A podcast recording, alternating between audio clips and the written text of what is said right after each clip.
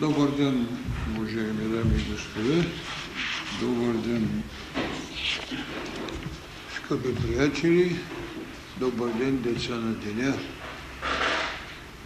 С този благослов, който тази година имахме, а именно децата на деня, отговорни служението си, да направят човекът един зрителен ум, за да можем да дадем на света това, което учението път на мъдростта изгражда като нов храм с ултар Бог. Няма зло, има негово добро. Един от големите проблеми, който безспорно е предизвикал в Европа, разбира се, твърде много дискусии, не чак толкова гравитиране и определение на партия една срещу друга, но все пак като мироглед на две голями доктрини, доктрината на религиите, които приемат прераждането и кармата, и религиите, които не приемат този закон за причина и действие, което фактически в научният аспект е създал теорията на еволюцията и теорията на креационизма. Тази битка, може би хилядилетия е продължавала и ще продължава, защото това, което можах да изведа от поведението на религиите, неустъпността е, че религиите много бавно стареят, но за съжаление много дълго стари. Първото опровержение на това нещо от хилядилетните митологични съзнания или хилядилетното поведение на еврейската религия в нейният монотеизъм беше това, което извърши Христос.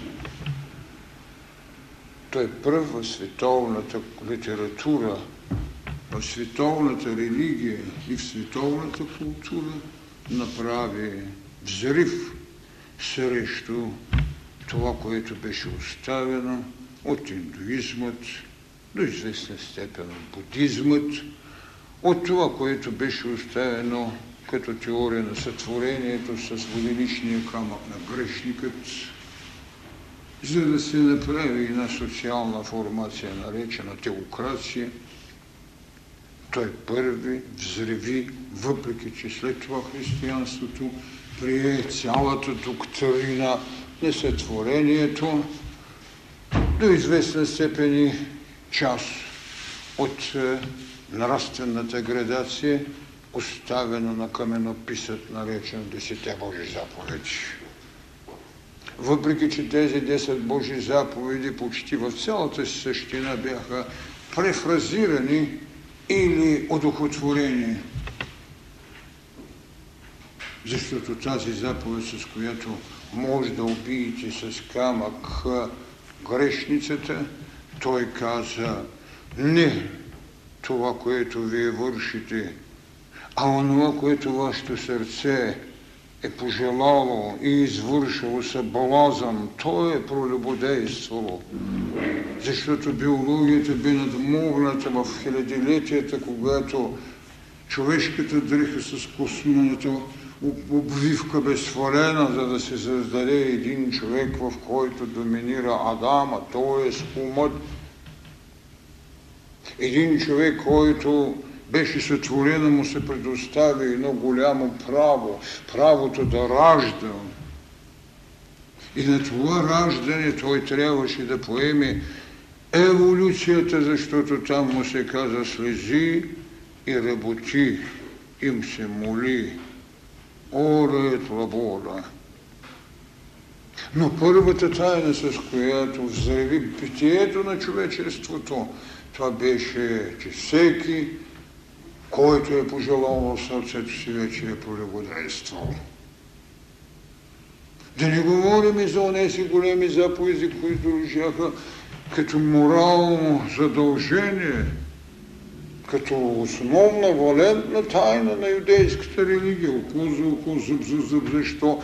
Защото потребата за една социална формация в светът на многобожието, да изведеш един робски народ в неговото битие, да го освободиш от навикът да бъде роб, трябваше да се роди теокрацията, с която ще го въведеш в пустинята и ще го оставиш там, да се бунтува срещу теб, че е гладен и недоволството му да изрази пак в уна, да му се върне златният телец. Ето виждате една такава панорама ви чете, за да мога да кажа няколко неща върху тази тема карма и прераждане. От другата страна се сложи безспорно големият закон на еволюцията, еволюционната доктрина, която не приема статиката на нещата, каквото ни бяха предоставили креационистите. Доктрината на древните в лицето на юдейството така бяха наясно. Креационната теория каза, всичко се роди така и така е. Няма в него еволюционен растеж, няма промени. Да, но когато човек се огледа в доктрината на сътворението, ще види, че на Адама му се предоставя право да работи и следователно се развива. Кои са предпоставките, с които можете да бъдете привърженици на креоцинизмата? В последствие, когато се дава обяснение на теорията на сътворението, че за седем дни не може да бъде сътворено, верно е, че това, което за човека е невъзможно, е възможно за Бога. Но що е пък невъзможно за човека, тогава пък защо ще го оставим само в това положение, в неговото първо девойчество, след като го виждаме сега и във възможностите на неговата божественост. Иерархията, през която е минал от първичния човек до този посветен, до човекът, който му ще бъде акумулатор на енергиите, за да стане проводник на Святия Дух, като и освинение, с което създаваше институция на пророците. Следователно, еволюцията като закон, с нейните два бряга, които някои от представителите ги наричат също закони, може би по-улеснено да ги наричаме, че са принципи, които съпровождат великия закон, голямия закон на еволюцията, т.е. закона еволюция, развитие. Сега, разбира се, че човек не може да даде съгласието си изцяло в една теория на Дарвина, но има нещо друго, което също в битието, в моментите на сътворението, Бог взема тази плът, тази пръст, за която се говори от цялата планета, която безспорно е жизнена в нейните пулсации. Жизнена е в това, че имаш животното, че имаш растението, че имаш кристала с вложените енергии в кристал, който прави своята фигурност и имаше една наука кристология, която се изучаваше някога и вие само виждате нейните хексагонални системи. Вложената енергия, след това тревицата, растението, животното и от цялата тази еволираща плът.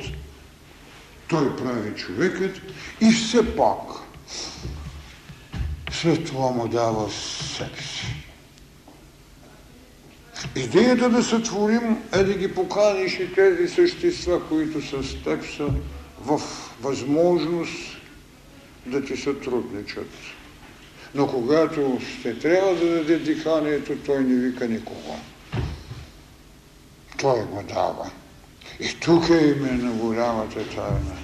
И затова може да се приеме, че се извършва еволюционна градация или по-скоро градация. Така че и когато ще говорим за тези два принципа, ние трябва да ги приемем като сътрудници на онова, което казваме материя. А ние не можем да изявим и духът си, нито пък мисълта си, нито желанието си, ако нямаме тази усетност за различна степен на материя, затова казваме желание, зато и казваме воля, зато и казваме мисъл, причинност и прочее. Така че сътрудничеството на тези два принципа е неизбежен и той касае различните градации на материята, чрез която ние, като сътворени и одухотворени, се изявяваме. Така че и кармата, и приращането имат валидност към това, което съпровожда и изявява нашата душевност, нашия дух, когато сме до такава степен, че духът може да върши своето. След това нашата мисъл, нашите желания. И затова, когато се каже за карма, ние разбираме деятелност, разбираме дяло или постъпка, или в някои от по-дълбоките схващания, даже жертва, даже жертвопринос, с което безспорно ние трябва да пожертваме какво? Един навик на нашата материя, един навик на нашата мисъл, един навик на нашите желания, които са определили това, което наричаме личност, индивид, но още не можем да кажем божественост. Защото в края на краища в тази същата пътека и голямите учители, това, което знаем и за Христос, че Той е Исус, че този Исус именно мотивира своите материи до такава степен удохотвореност, че когато му потребва, след тридневното, което е традиция в актовете на посвещението, след тридневния престой в ковчега на Изида, се извежда възкръсналият аз който е част от всемирният дух, шестидневно. И точно тази формула е показана и в Възкресението на Христос в гробницата на Ариматея. Така че тези два принципа, кармата като действие, като дяло, като жертвопринос, работят върху различните по степен материални субстанции, изграждащи това, което ние наричаме човек, за да могат с съвършенството на тези тела да се събудят у нези вложени енергии, с които се казва, че сме и подобие. за да може да понесе е на по-висша енергия. Трябва и на материя. Трябва един орган да е в възможност да не се разруши. Затова се говори, че когато висшата енергия, защото принципът е много ясен, най-висшата енергия какъв е духът, когато трябва да работи, той работи върху физическото. за да може него да пригоди, за да го изяви. А в взаимност различните тела влизат в контакти. Да кажем и един свят, който ние наричаме светът на каузалността, той ще работи върху астралът, за да може желанията, които необозданата материя, необозданото искане трябва да бъде овладяно и да може да изгорят пърхащите крила на сладострастието или нещо друго. Но в никакъв случай не трябва да кажем, че телата в нас са грешни. Те са еволиращи. Те търсят своето съвършенство.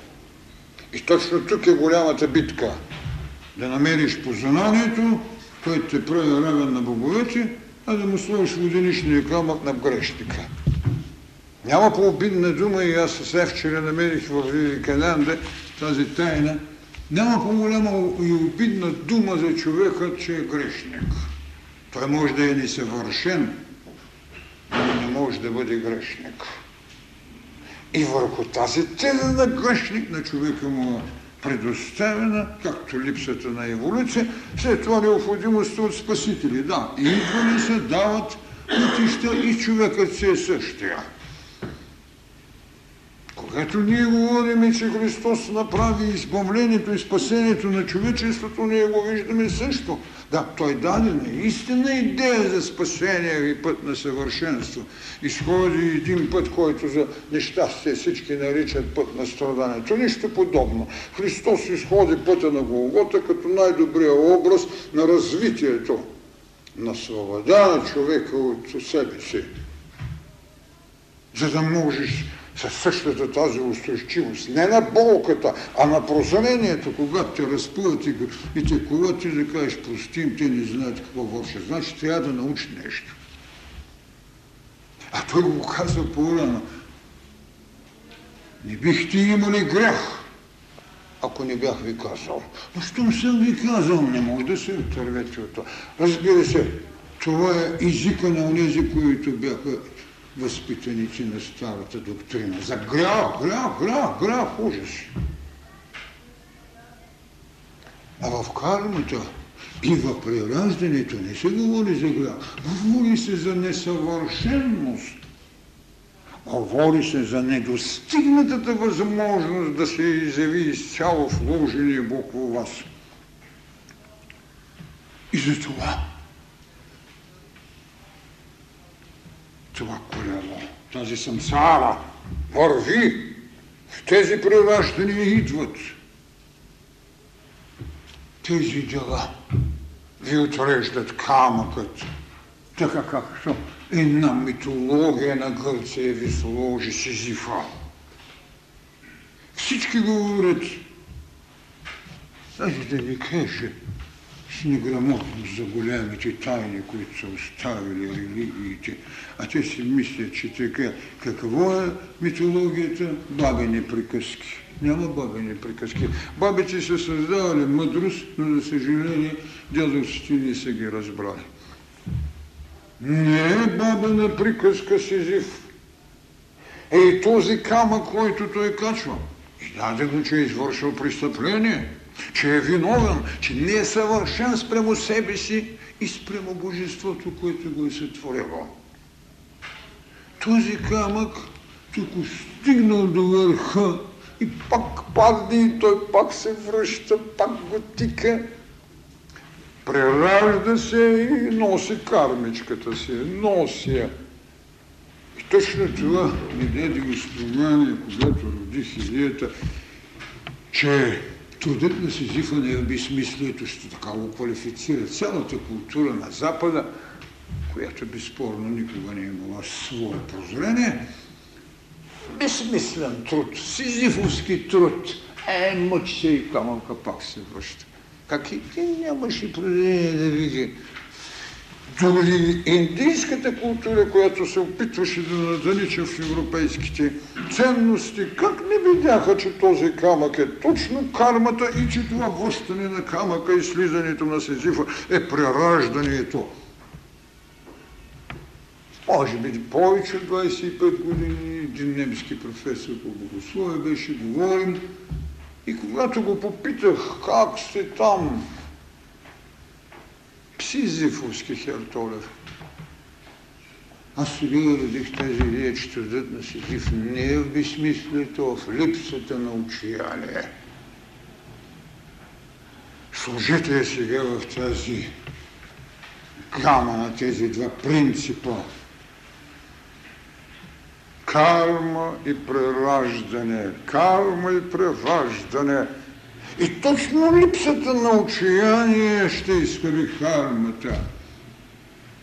И точно закона на прераждането ще ви дава възможности да го взимате камъка. И така, ще дойдем и до една от най-великите тайни за кармата и права, че са вечни. И не могат да бъдат вечни. И тогава, когато всичкото това го сложите на сметалото, на това, което наричам седемте култури, през които трябва да минете, седемте еволюции, които трябва да живее човешкият расов дух, защото Христос освободи човечеството от расовия дух на Саваота. Това са големите тайни. И тогава ще видите, че кармата е неизбежният товар на личното поведение, на материя, с която трябва да направите до такава степен гъвкава, че да я направите радиатор, с който взимате всички топлини, или пък с толкова са много антени да я направите, че да взимате това, което наричаме мисловност като поле и мисловност като тяло.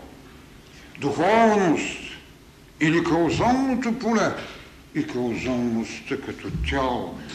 Вземате тези енергии и да правите от себе си това, което наричат адепт, аватар, светец. Даже един от учените изживява сега тревога, че натрупаната святост от тези пътници към молението се била изхабила вече и че човечеството живее в безсмислие, защото няма съкровището на ценности, оставени от големи личности. Не всичко е верно, но верно е едно, че школите на посветението отдавна привършиха. Христос затвори вратите на школите в Египет, в Елевзия, на така наречения храм на Оракула, на Сибилите и тяхната девственост, затвориха се тези врати, предостави се тайната на вътрешната буденост, на това, което рече вътре у вас. Не това, което влиза, ще ви умърси, а това, което излиза. От порочното сърце се раждат порочни мисли. От светото сърце се раждат свети мисли. Зато и тези два принципа не могат ден мигновенно, както креационната теория дава. Да, сътвори го. И да, ти го сътвори грешен и сега цял живот не ще го си стои грешен. Но му рече, иди, работи, ора, ет лабора. И тогава се набради храм, търси ме, защото преди да те пратя долу, ти чу моя глас вътре в тебе, Адаме, да казва, Адаме, къде си? Този търсеж на душата, Адаме, къде си, е нашето собствено търсене. Защото Адам значи и ум, Адам значи изток, запад, север, юг. Адам значи отроба. Отроба, от която за първи път на света се демонстрира сестрата на смъртта. Сънят, за да може от този дом да се изведе живота. Ева живот. И така го прати. Раздели го. На мъж и жена го раздели. Това са принципи, защото по пътя на прераждането няма задължителността само жена да бъдеш, както и другото само мъж. Два принципа уче. Може да има известни периодични задължения, примерно казано след седем прераждания в мъж, седем прераждания в жена, за да се учат два различни принципа. Принципа на волята. На това, което официалната наука ще нарече Юпитеровото начало или тронното величие. Принципа на молението – принципа на интуитивната пробуда и усета, принципата на любовта в грижите на отробата, която ражда дете. Затова битката в столетия и хилядилетия за права на жената и проче имат смисъл за толкова, за толкова, доколкото еволюцията не е дошла до познание на идентичността им. И затова понякога, когато мъжете изявяват съгласие за подобни тенденции на жените, то по-скоро връщат своя подминал принцип се били жена. Това са големите неща. Така че кармата ще продължава, докато се дойде до това съвършенство. И тогава безспорно става въпрос. При наличието на закона за прераждането, тогава как трябва да определим едноличното поведение в една теза за еднолично раждане? Тревожно е да кажеш, че някой се роди гениален, а той друг тъп. И че къде е тогава голямата везна, капоните на правдата? Та точно от такова изкушение митологията запази идеята за правната и справедливостта, като върза очите на Тимида. А па Бог може ли да остави така? Всичко е много добре мотивирано, да се види, че не може. Не може гениалността да бъде привилегия срещу тепотата, която е наказание. Може да е усетено удоволствие, че е тъпно е наказание вече в обществената иерархия. Следователно, мъдростта на Бога не позволява, защото има закон. Закон ще отиваш, ще се връщаш, ще се биеш, но не искаш да признаеш, но не искаш да обичаш врагът си. Та ти брат си не обичаш още. Тогава се роди идеята да обича събожникът си, защото все пак, когато се под купола и възпитанието на едно религиозно съзнание, ти до тебе стоящия повече си съгласен да го обичаш, отколкото брат с когото трябва да делите нивата и за една бразда се изберете там. Как е мотивирана свободата от кръв, която Христос даде какво е майка ми? Какво са братите и сестрите? Този, който слуша Словото на отца ми, той ми е брат. Той ми е сестра. Ето защо в храма, когато стоят и така безспорно обращението братя и сестри. Духовното братство, за което е поднес. Така че този закон на кармата изгражда материя в лицето на тялото материя в лицето на желанието. Материя, разбира се, в различни степени, прозрачност и така нада, на мисълта, за да се доди до каузалността, тяло на причината. Причина и следствие официалната философия и психология наричаме това развитие. Разбира се, ползва се някак си вече и натрапено и добило гражданственост, карма и прераждане.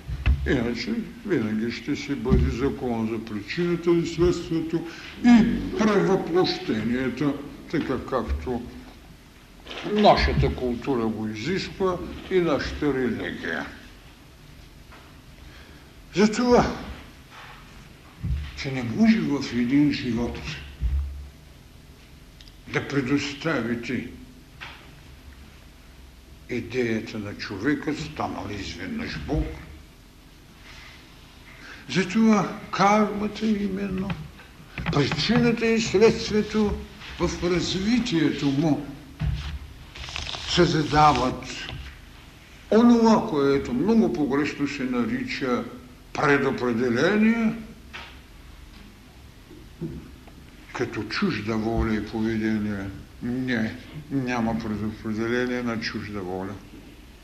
Просто има собствени дела, на които получаваме наградата или получаваме възмезното наказание.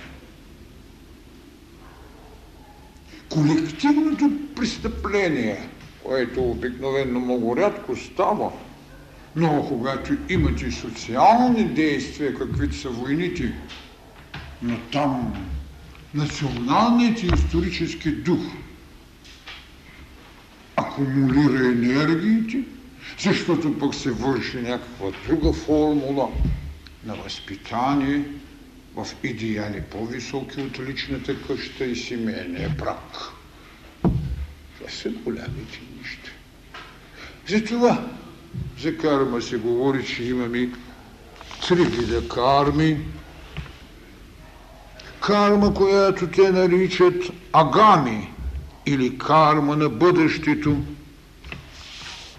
която възниква, когато сега правим своя живот, в измерението на моралните таблици, на гражданското, ако щете, законодателство, защото то възпитава Бунността, когато липсва, възпитава умът в дисциплина и поведение.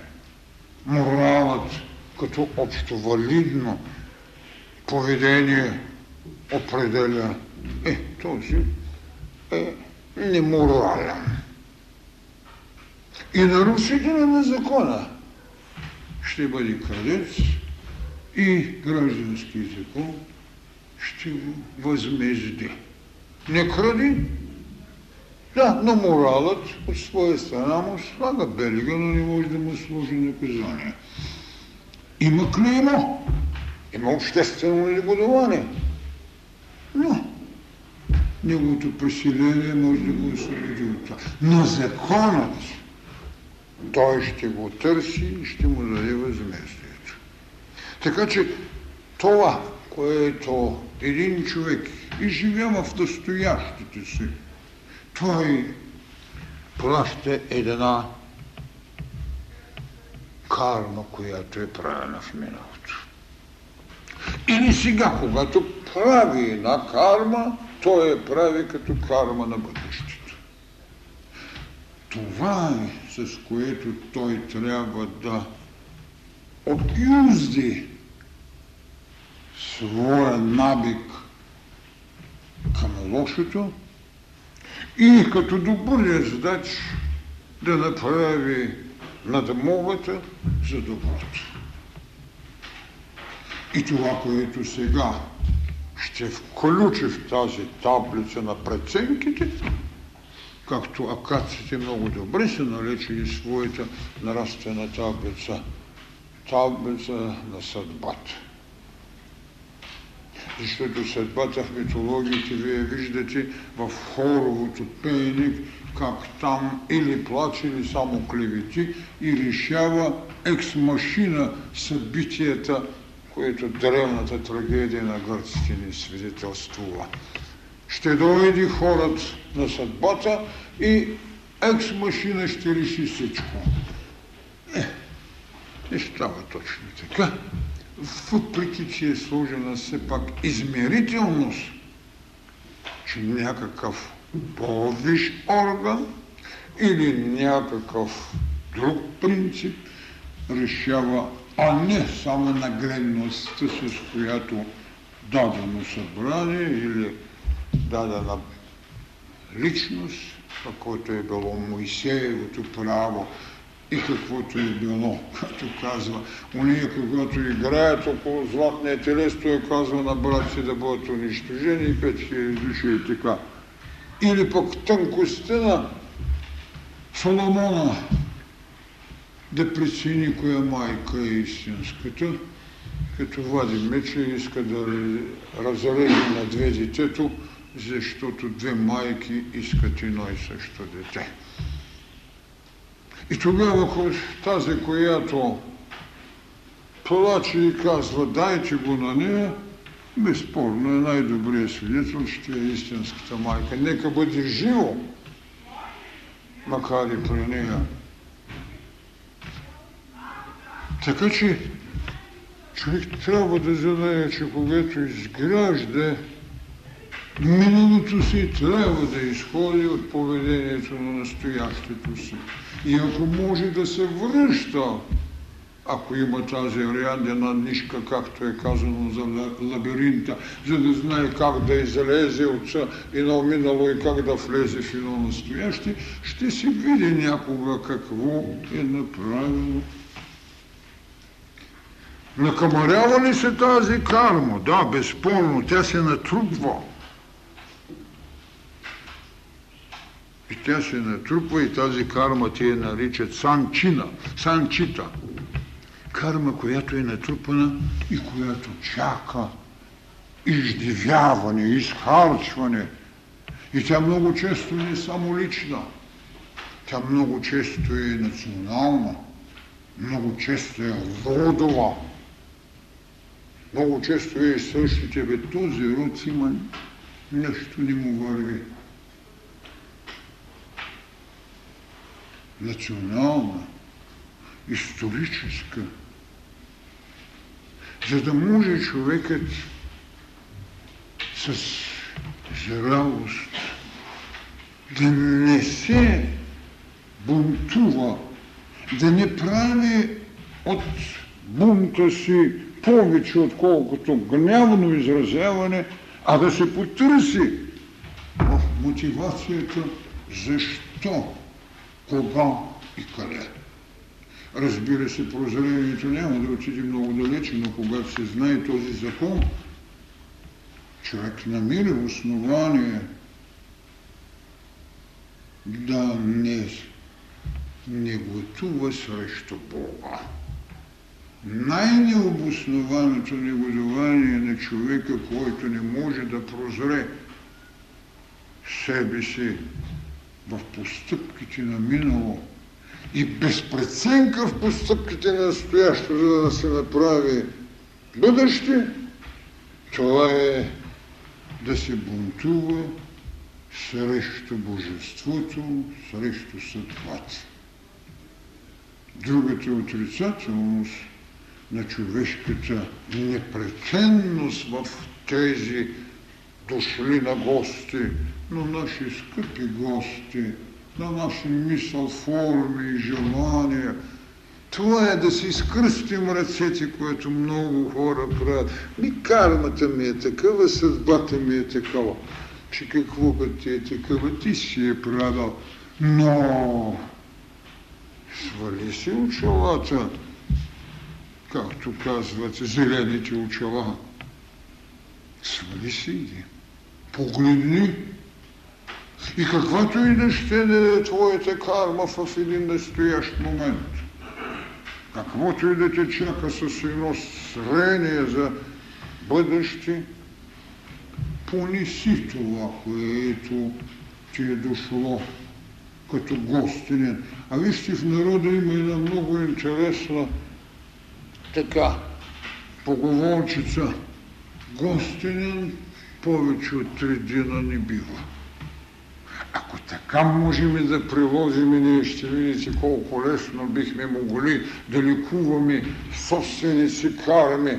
Приемете го гостина, нагостете го и като му минат три дни, той ще се отиде. Защото именно благоразположението, именно знанието, че вие носите отговорност за това, което ви гостува. Така че идеята на пасивната упречност, че Бог е виновен, че съдбата е виновна, че съседа ми е виновен. Не, не, не, и да каже, скръствам се ръцете, такава ми е съдбата, такава ми е кармата. Е една не динамична теза и доктрина в развитието на човека. Ето защо втората карма, която между тези на бъдещето и на трупаната карма и така нататък, която изплащаме, това е парадбха. Парадбха. Карма, която започва по-настоящем. То е сега.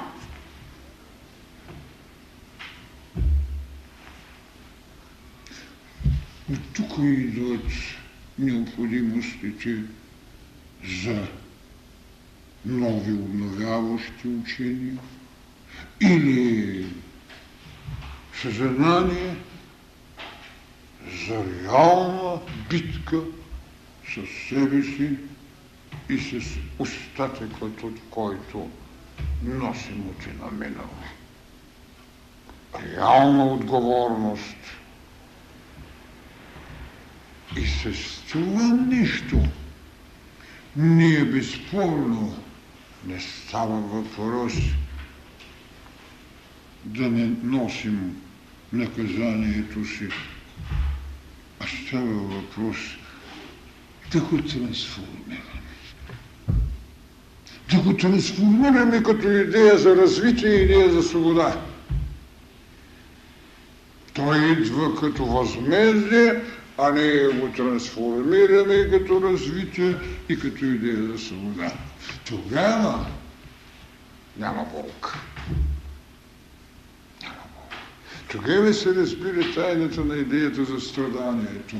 Няма страдание, има развитие. Да, естествено, че има страдание, защото върху тези елементи, които са създали принципно поведение, за което заслужавате това, именно плътта на ума, плътта на желанията, плътта на физиката. Ти страдаш, ти чувстваш нещо, но прозрението ти, че това е твоята огненна сила за развитието и огънът, който ти прави свободен, ти вече си в закона на еволюцията, която безспорно слиза из голямата планина, стига до океана.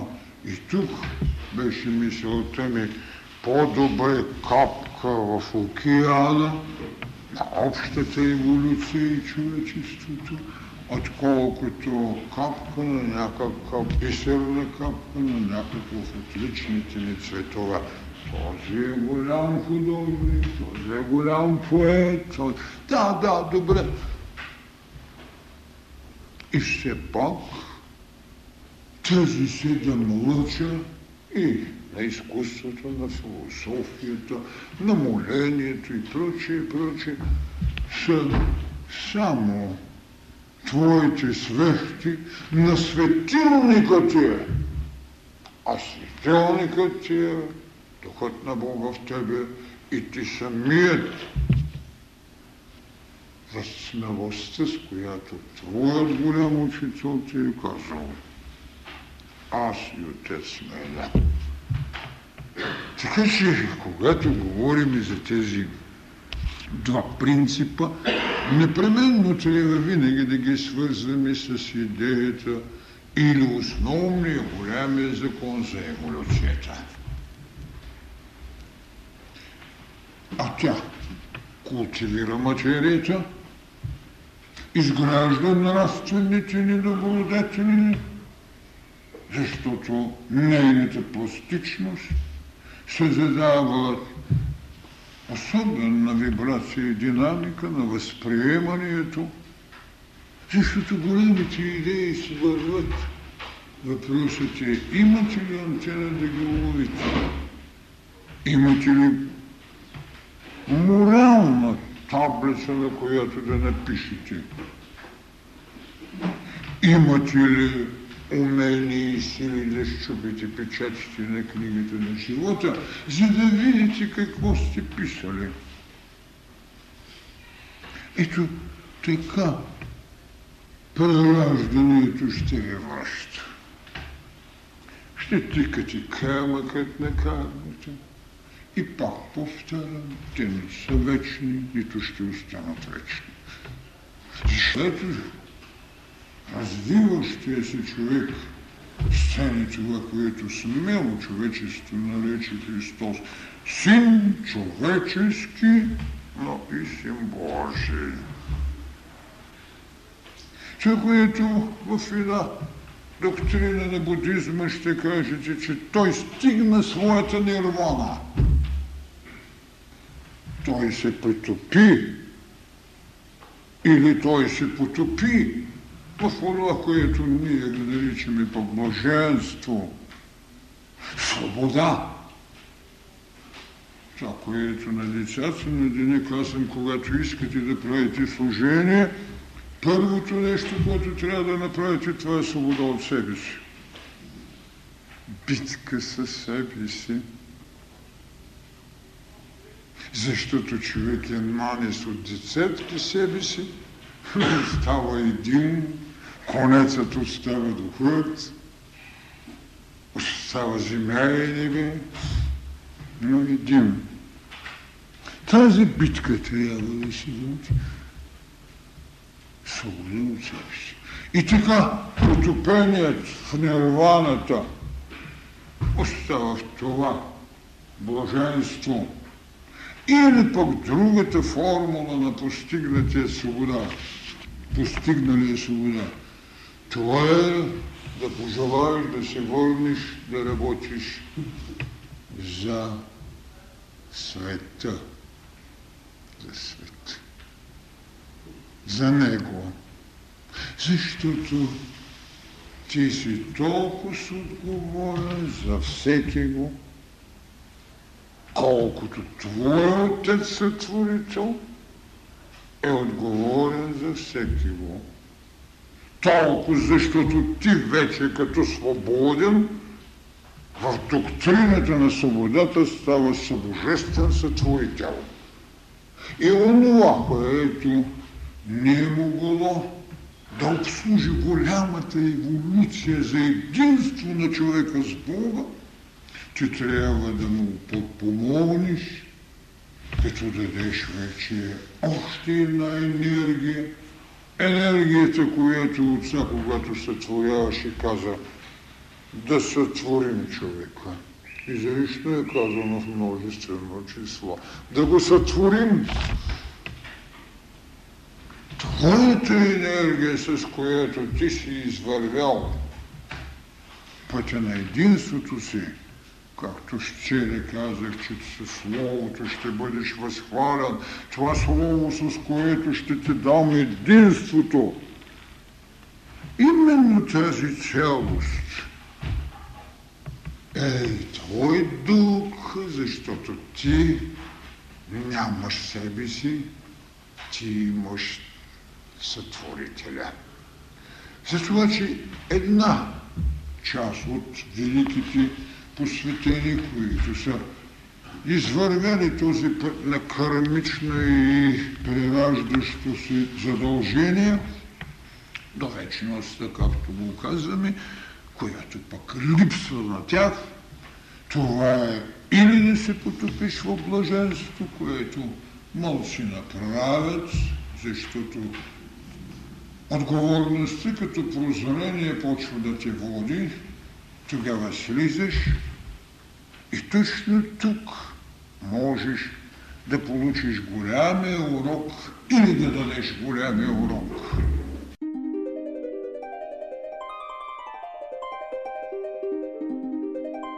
Когато за някой човек се говори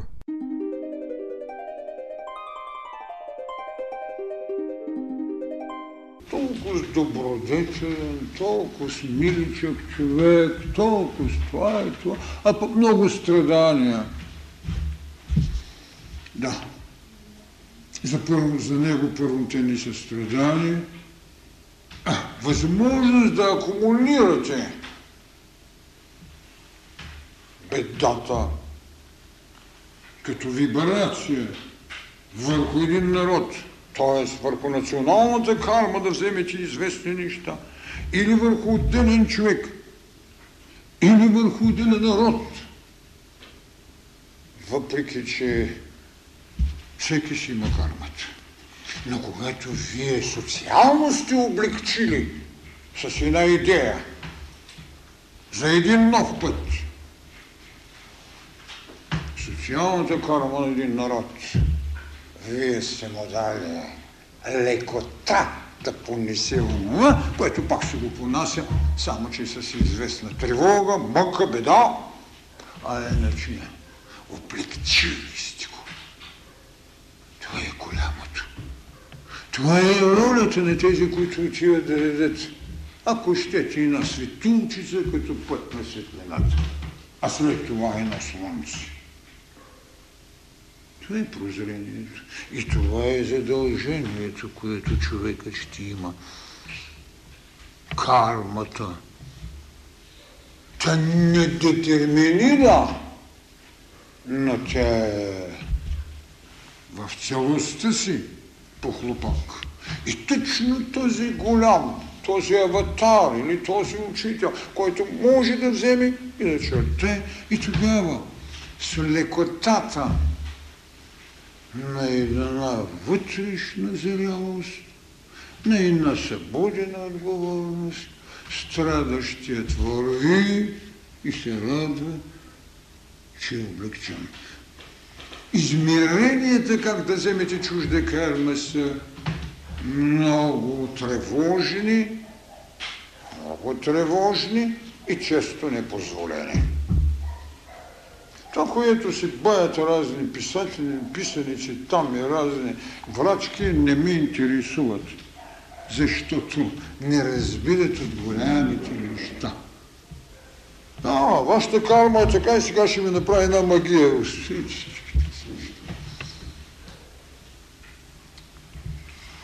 Нищо не е дошло вън от собствената акумулация и постъпка че трябва да се дебушираш. Ти можеш в измеренията, както казах, на социалният облак, на историческия национален или всемирния, както работят учителите, да даваш нови идеи, които облегчават, нови енергии, които го подкрепят сам. Сам. Да нихилира своите кармични задължения. Така че когато отивате някъде, някой да ви направи оракулско чудо, не си не вярвате. А, то, ние му узнехме кармата и той тръгна. Не. Нито пък може да му отнемете болестите. Излекувахме го. Да, на третия ден умря. Имах един приятел лекар, който казваше, аз вярвам и той наистина към народната медицина тикаше всички и то азов човек в медицините беше. Много странно е, казва приятелю, когато един врач в този обикновените гадатели там ето, каже, че е излекувал някого всички знаят. И никой не знае, че 99 са уморени. Ние, когато станем причина един да умре, всички знаят, че умря. А че 99 излекувахме, никой не знае. Това не значи, че енергията не може да преобратява, напротив. Значи, че може. Но кога? Ей това, което е знаел Исуса. Зна и кармата на съответния човек. И когато тя е изчерпена, му казва, стани! Ами 38 години ти тук разхлабения и ми нямаше кой да ме пусне. А, Пустили се да, мокри ли се са. Но сега след 38 години ти изчерпи. Значи ти 38 8 години край този извор чакаш. Само това е достатъчно като търпение да не хилира всичко. Сега аз ще те пусна и ти ще застани и вземи удара си. Трябва да се разберат тези неща. Трябва. Кашпировски ви донеси магнетични сили. И тогава се обърнах и казах, да купете го правителството, купете го вместо да плащате на лекарите, ще излекувате цяла България. Пълна идиотщина. Какво се оказа? Иллюзии и измам. Не, че няма еманации. Не, че няма внушения. Не, че няма хипнози. Защото хипнозата и сега е открива.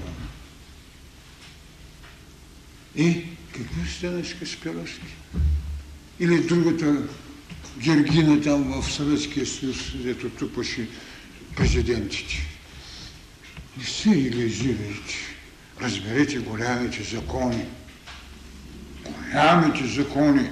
Закона за еволюцията, който ви взе от плътта и ви дъхна и ви направи и едни зреми и пътуващи, развиващи се богове, принципите, с които се усъвършенствате. Принципа на прераждането, принципа с кармата. Или причина следствието. Как иска да го махне Христос? Как иска да ви го събуди? Ако някой ви удари от едната страна, дайте му и другата. Какво значи това? Имате да плащате. Никой не може да дойде да посегне безпричинно. И никой не може да, ни, да създаде следствие без причина, за да създадеш казус. Това са големите неща. Така че тези три голями принципи и безспорно законът за еволюцията – съпровожда карма на миналото, карма на настоящето и карма на бъдещето. Върху тях, разбира се, винаги може да се говорят много неща. Кармата, както ви казвам, винаги ще се превежда като едно дяло, въпреки като деяние, въпреки че някои казват за ведандата, например, тя е благотворителност. Тя е акт на благотворителност. Дали в точно в тази сърцевина са могли да видят, че тя е благотворителност, защото си създава възможности да дариш на хората борбата си за свобода. Защото изграждайки се като аватар, ти даваш на света и на светла аура и залъчваш и на ново учение или някакво нещо друго. Това е тяхната работа. Така, идеята за превъплощението, както съществен съпровод, макар и не вечен, той обик, обикновенно, както са дали една гама от различни предпоставки, нали, като основен закон на природата. Спорно, че е основен закон за природата, защото ние виждаме съвършенства. Даже това, което обикновеният човек прави в облагородяване, ние не можем да оценим духовната пулсация на майката, пракрити, както е казват, от робата на природата, но ние можем да й дадем на нея, вместо да ядем, както се казваше, диви круши, ядем опитомени. Ето ти едно сътрудничество. Тя е основен закон, а този основен закон на еволюцията и, разбира се, превъплощението е да вървиш към съвършенство. Така че като основен закон.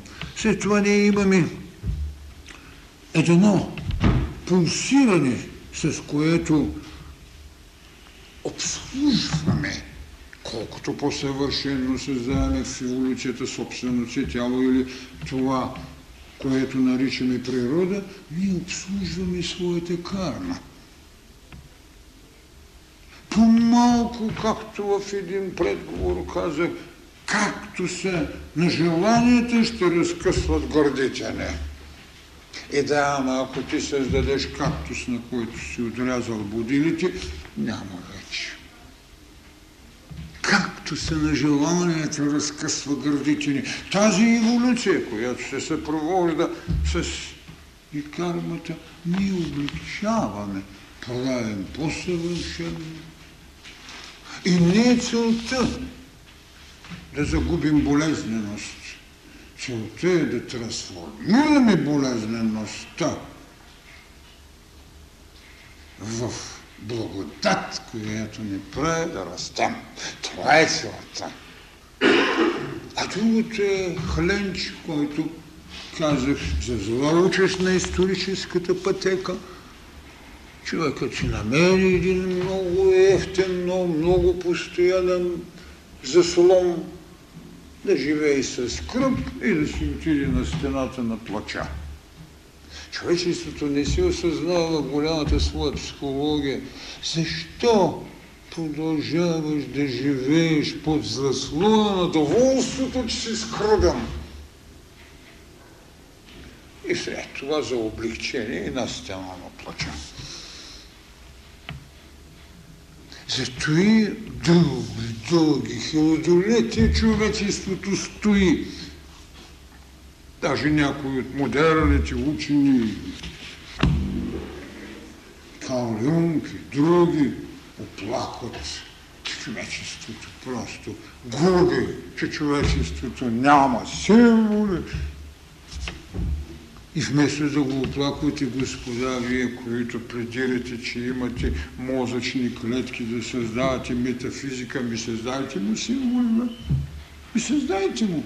Не го оплаквайте. Създайте му.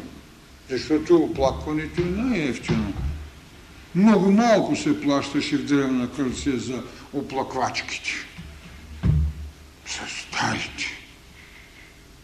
За да може да го упреквате с спекулациите на ума си.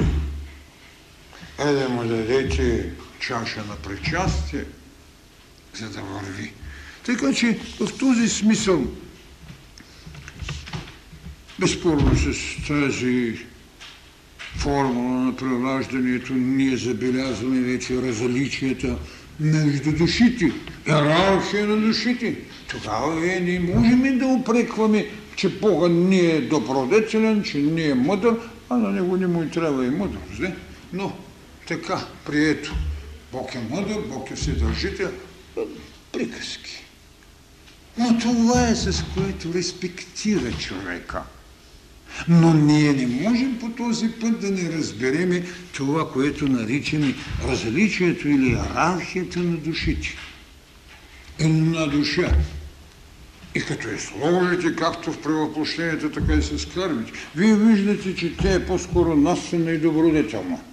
Другата е волева и творческа и прави да се казва разрушение, разрушение и изграждане.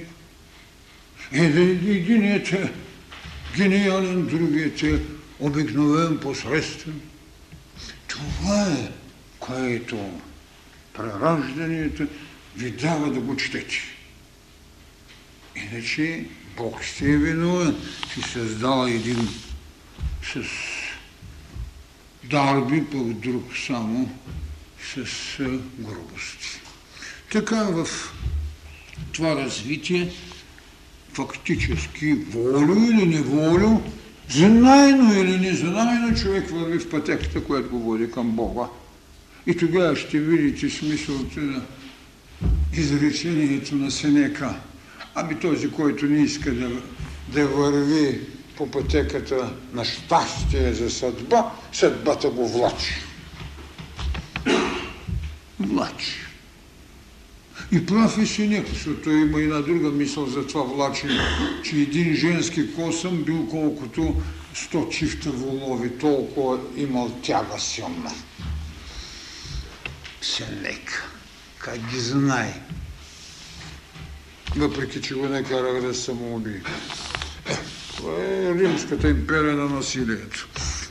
Тъй или иначе все пак той върви в пътеката към Бога, воля или неволя, дали косъм женски или косъмът го мъкне отива. Това е прераждането. Това е картината, с която през всяко свое виждане, осъзнато или не. Това е и трагедията на нашите религии и от другата страна, гладжосания съд на уния религии, които имат теорията на прераждането, па 5000 години стоят с гирлянди и тук ми правят някакви колесници на Кришна. Това е другата тъпота. Гирлянди возят Кришна. Знаете ли какво е Кришна, бе? Няма начин и да се похваля в книгата, че съм го написал. Можете да си представите какво е Кришна и какви са тези гирлянди и колесници. Пет хиляди години тези хора се влачат. И тук, когато иска да Индия, ами че Индия каза едно нещо, тя си е тъмничка.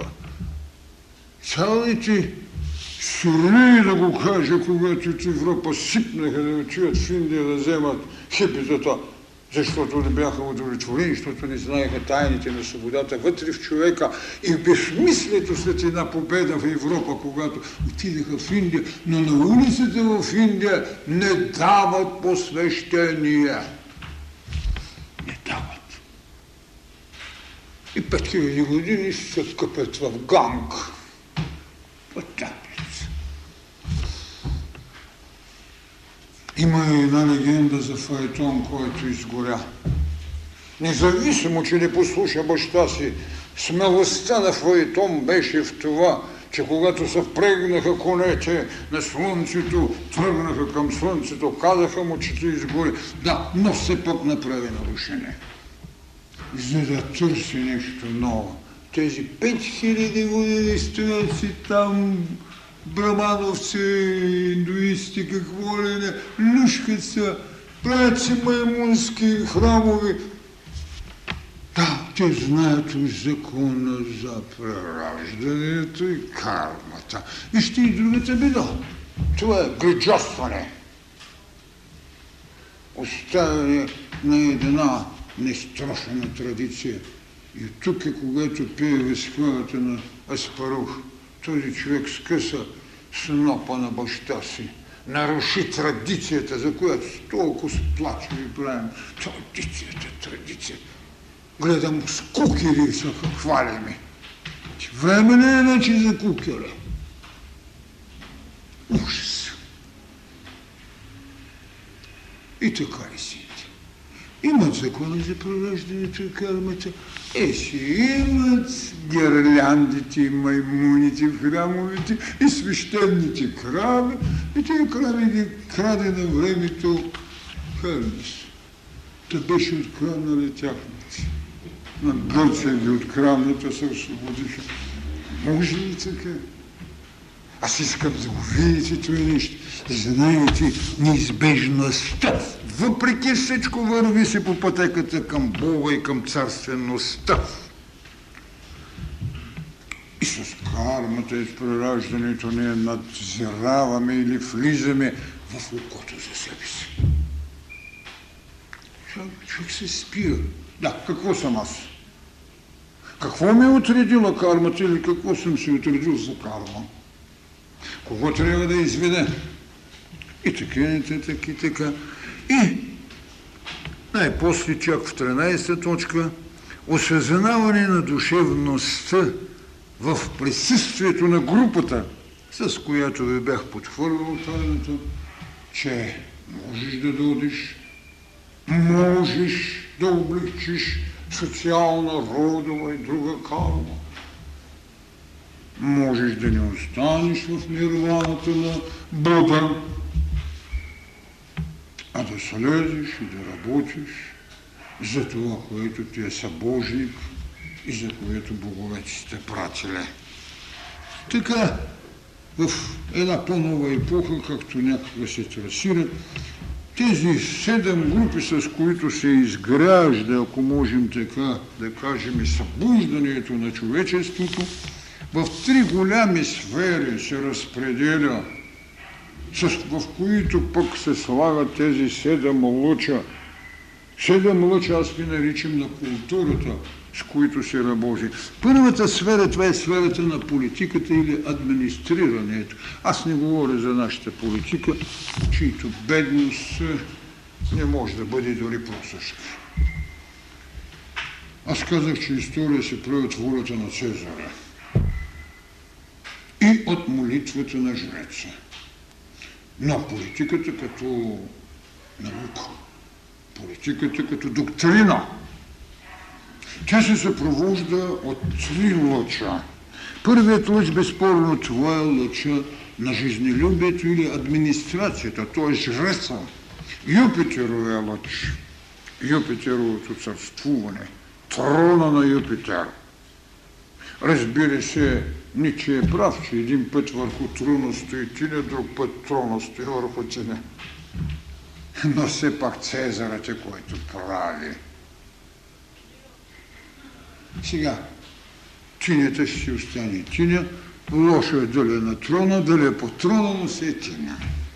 Това е лъча на администрацията или на държавника. И вие виждате в древността, точно по силата на тези два големи закона на прераждането и кармата, по силата на еволюцията и в тази сфера се отработваха институции. Институцията на фараона – институцията след това на монарха. Това е. Другият лъч, който се провожда и работи в тази сфера, това е шестият лъч, който аз наричам лъча на преданността и лъч на целостта. В този лъч е работил много Христос, Исуса. Лъч на преданността. Тук се е наложило да се изкуват закони срещу изменник. Преданността е опорната точка на живота, на държавата, на личността, на семейството. Преданост към идеята. Безспорно, идеите се сменят, идеологиите еволюират личностите кармично се превъплощават. Но преданността, в този лъч, който създава цялост. Защото преданността е, която не прави сепаратизъм. И третият лъч, който работи в сферата на политиката, това е лъчът на делотворството и Едновременно, разбира се, това делотворство може да бъде гражданската доблест, с която си сложен с меч, или пък си сложен с кръст и вършиш ритуала. Това е голямото съчетание.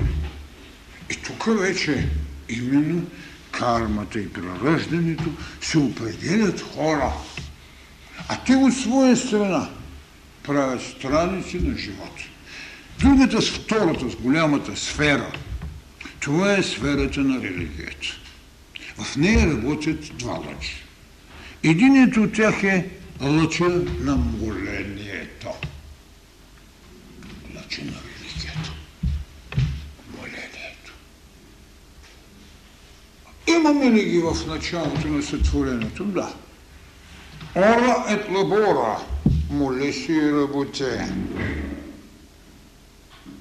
Вижте, още когато Отца Сътворителя го праща му слага тази теза.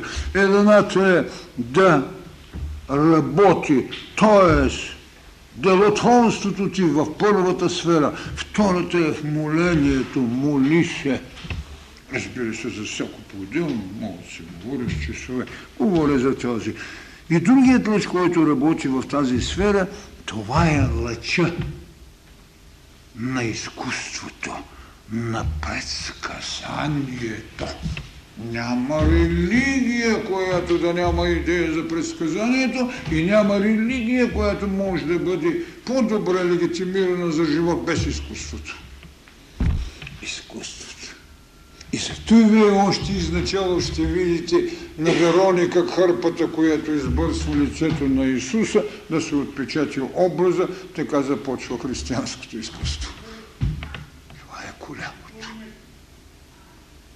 Така че когато говорим за тези два голями принципа, е това трябва да се знае изкуство и предсказания. Не чудо, чудото е майтап. Ай, не ще правиш Мухамед, ай направи някакво чудо. Ай, на, оля там, как се казваше, дето се смереше главата. Третата сфера, това е сферата на образованието.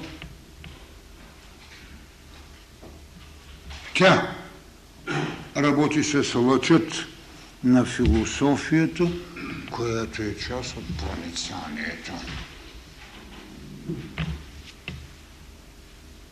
Да създадеш предпоставки за малко по-високо мислене, да извикаш на живот доктрини, дали ще бъдат приложени или не, защото един Платон създаде идея за идеалната държава, от която даже една, бих казал, Валенция не можа да изложи.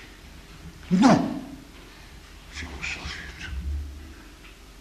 Да намериш обяснението, логичната оправданост и моралната задължимост.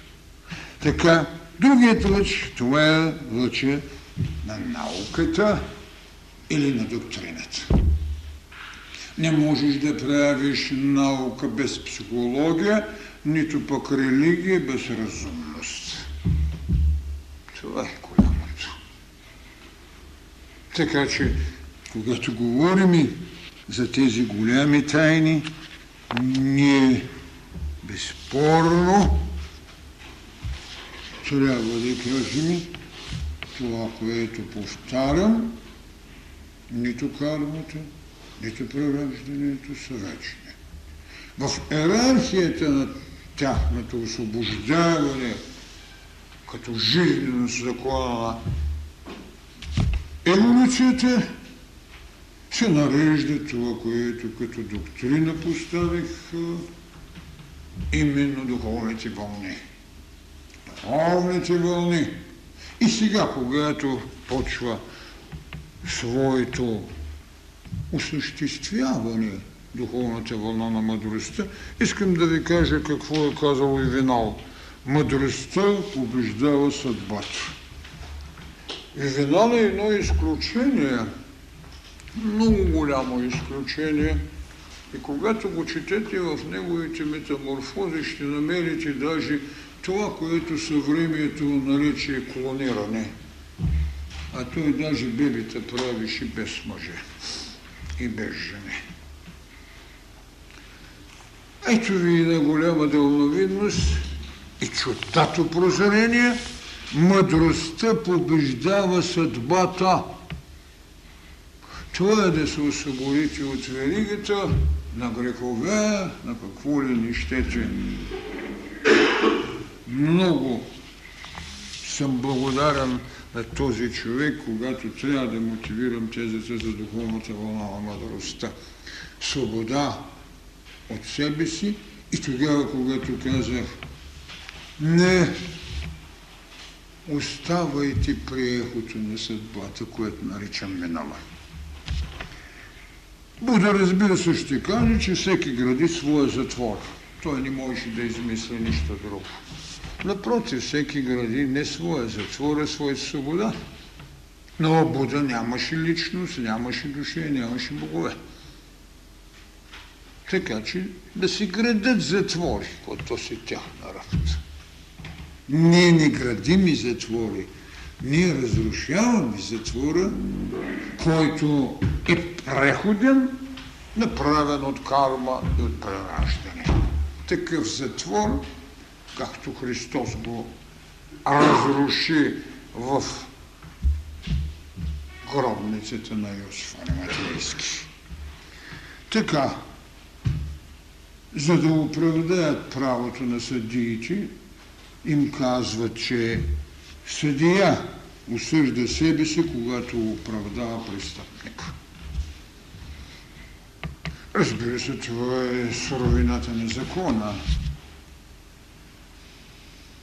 Защото по Христос ще ви каже простете, за да бъдете простени. Не осъждайте, за да не бъдете осъдени. И все пак, в коя сфера на живеенето ние не осъждаме и в коя сфера на живеенето ние възнаграждаваме. Ако човек не осъди себе си за несъвършенството, не може да стане съвършен. С това не искам да завърша, но стана премного, а разбира се, темата е толкова голяма и, и различна. И аз трябва да ви кажа, че на 10 места или 15 произнасям в 15 различни варианта и не знам дали ще стане нещо цяло. Но това е. Благодаря ви. Моля да ме извините. Ако има въпроси, ще се опитам да ви отговоря.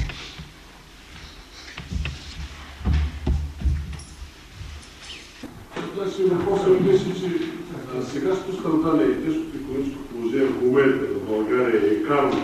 Вид карно, защото говорим за три вида. Личностна, национална и колективна. И другия момент, който е, искам да попитам, пътя на страданието дава развитие. Тогава след представяме си след какво сме по нас държава. Благодаря. Колко голямо въпрос.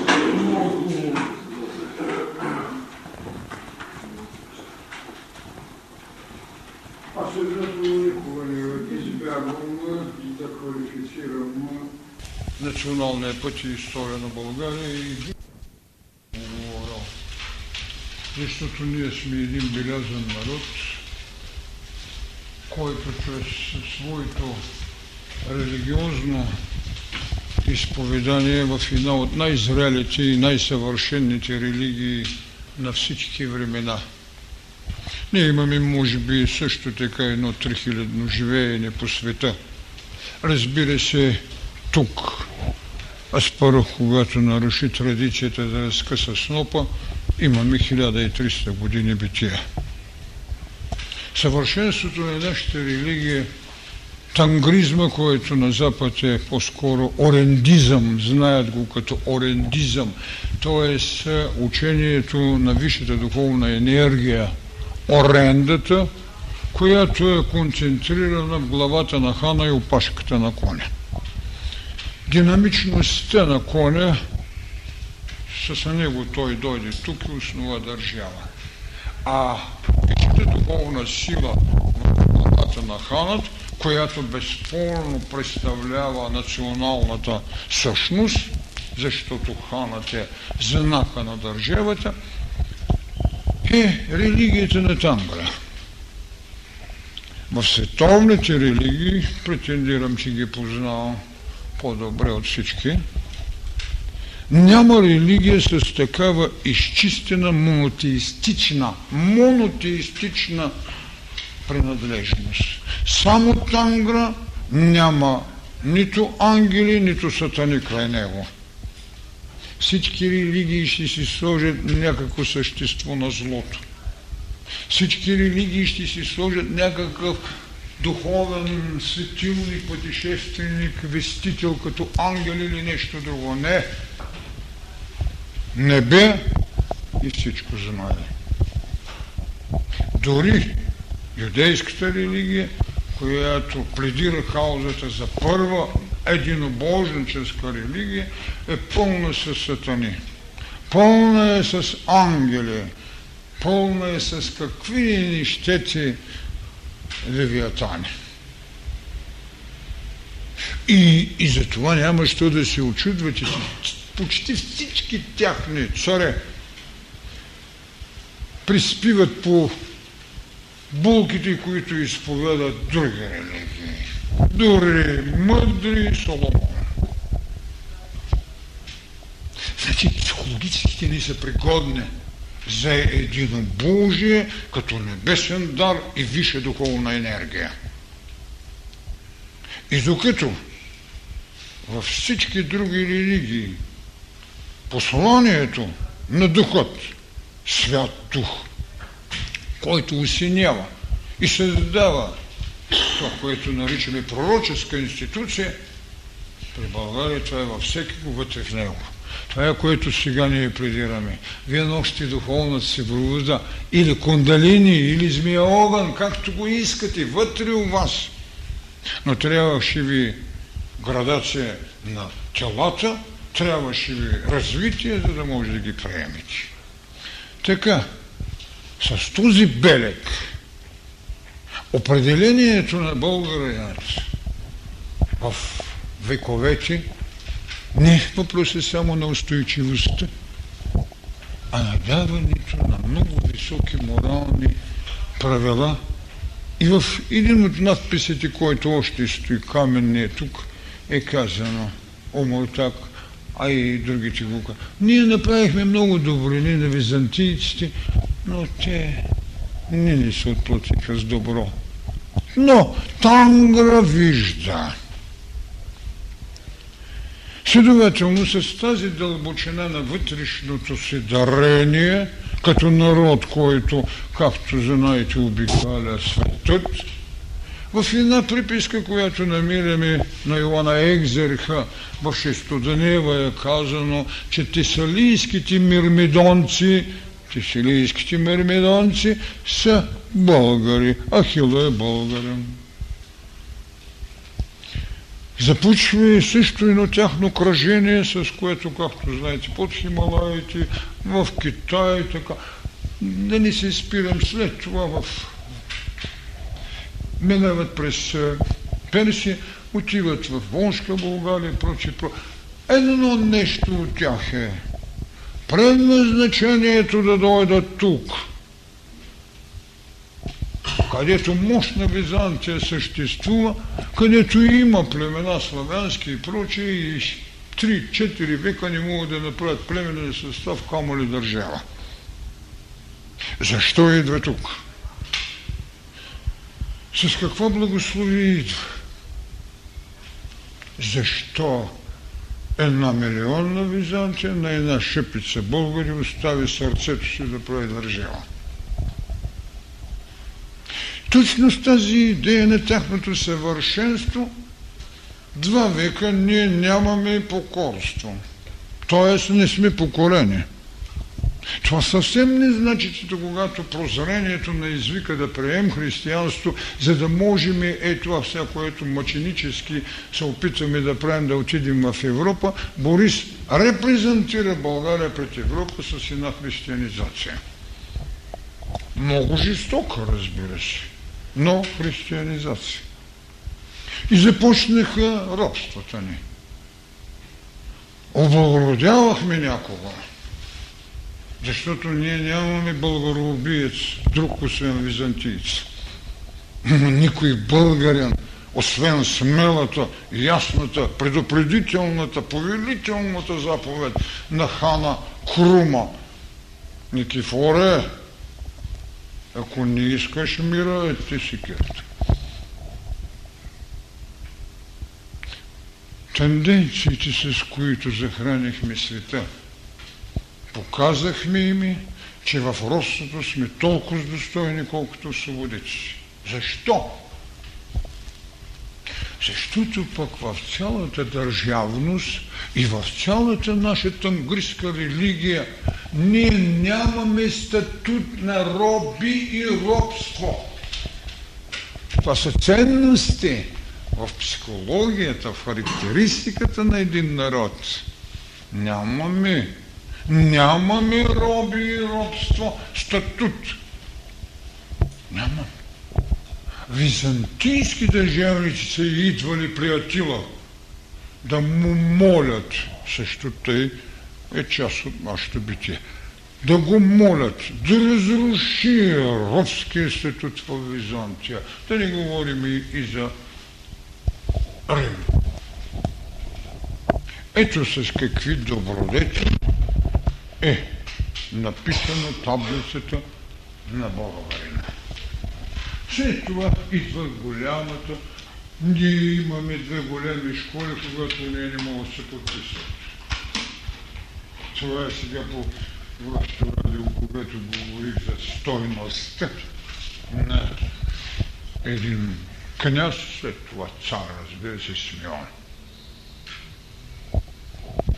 Школи, в които създаваш златен век на българска книжнина. Няма златни векове. Има като епохи, но на книжнини не. Дори опитът на индийци да създадат такава формула не е така. Защото ние наистина се целуваме с индийци. Това е истина. Тези от вас, които знаят, когато Рабен Тагори е идвал тук 27 година, разправяше ми участник, който е бил. Той казва, оставите му поднес ягни, пък той е вегетарианец. Той остави всичко и отиде и седна при оркестъра за български народни песни. Тогава изпиране идентичност на, на духовната даденост. Така че ние, носейки нравът, имахме задача да изкупим и да дадем на Европа право да прави цивилизация. И знаете много добре, че арабският свят владя в така Марокко и Испания – до миналите векове. Ние спираме един път нашествието на сарацините в 717 година за унищожението на империята византийска. След това ние спираме, агресията, престъпността на ордите на изтока – мусулмани в каквито и да са разклонени, това не ме интересува. Спираме ги или най-малко умаломощяваме цялата тази енергия на унищожителите тук. За да предоставим възможността Европа да прави цивилизация, защото ние ще си останем хора на мистичната даденост – която много трудно се съвмести с римския бутуш на насилието и византийската подлост. Това е трагедията на българският народ от тук, но той винаги е устоял, защото в себе си имал този голям светилник. Предназначението му. И сега неговото бъдещо предназначение да даде една нова духовна вълна – така както някога тези, които отрекаха Исус, а там му беше огнището. Там му беше огнището. Трябваше да се изходи от една монотеистична държава, въпреки че пак беше вече в Бутуш, но все пак монотеистична сравнение с пълния политеистичен свят. Така че това беше нашата история. И ние показахме нещо, което светът не можеше да има и го няма.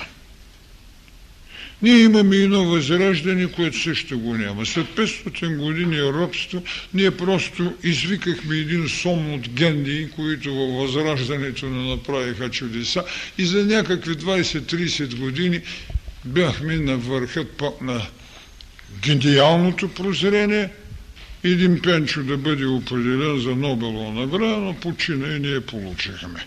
Аба общата ни култура, ами общото ни благополучие. Това беше мощ. След това тази благополучност се ширана. Какво ни сполетя? Иллюзорността на част от кръвната пулсация на славянството у нас – потребата от дядо Иван, фалшификатът на добродетелите. Но не е само там работата. С какво трябваше ние да опознаем бъдещето си? С унищожение на ценности, за които никой не искаше да ги паси. Ценностите на съвестта. Хайде да преценим и какво направи Европа, за да напродаде. Хайде да, да преценим и он е квалифициран престъпник по отношение на България, наречен Чърчил. На Балканите има едно диво племе.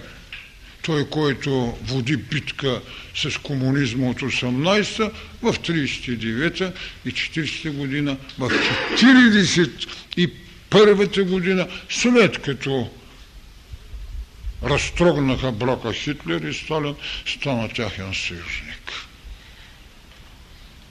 Какво ни оставаш?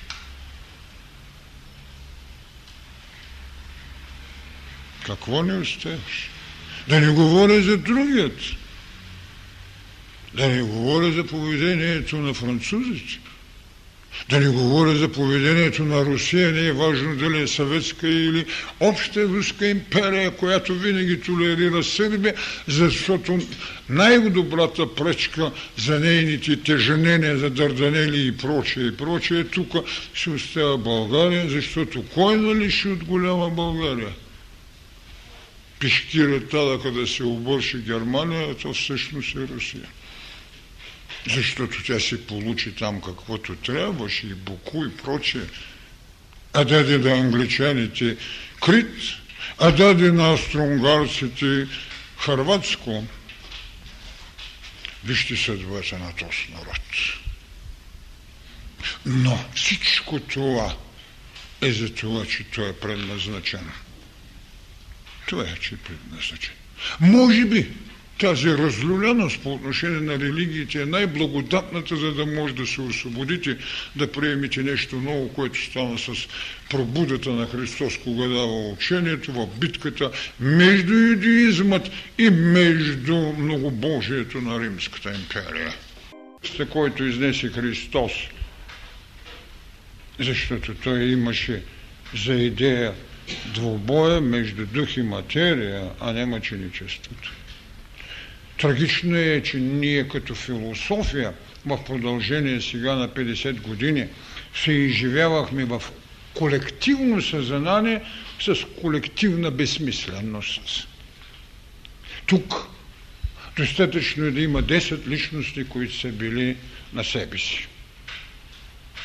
Трагичното е, че сега, когато стават преходите, ги няма. Няма ги в отговорност на служението. Трансформацията да облечете своите в ново е идея на разузнаването. И тя няма разузнаването, вече няма да се интересува дали си син, бял, червен. Въпросът е да става промяната. Въпросът е да става преобразованието. За да можеш, ей това, което поискахте, ще се избавим ли това са 12 милиарда дълг раздаден на нашите. А колко сега се открадна? Сега, когато ги разкривате, вие виждате какво? Ужаси.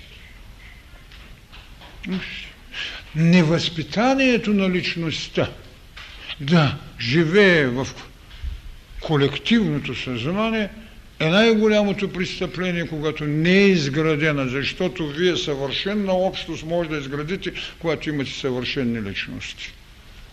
Тук е волята по някой път на царете, когато се задават драконови закони, за да обоздаят деващината като човешко поведение.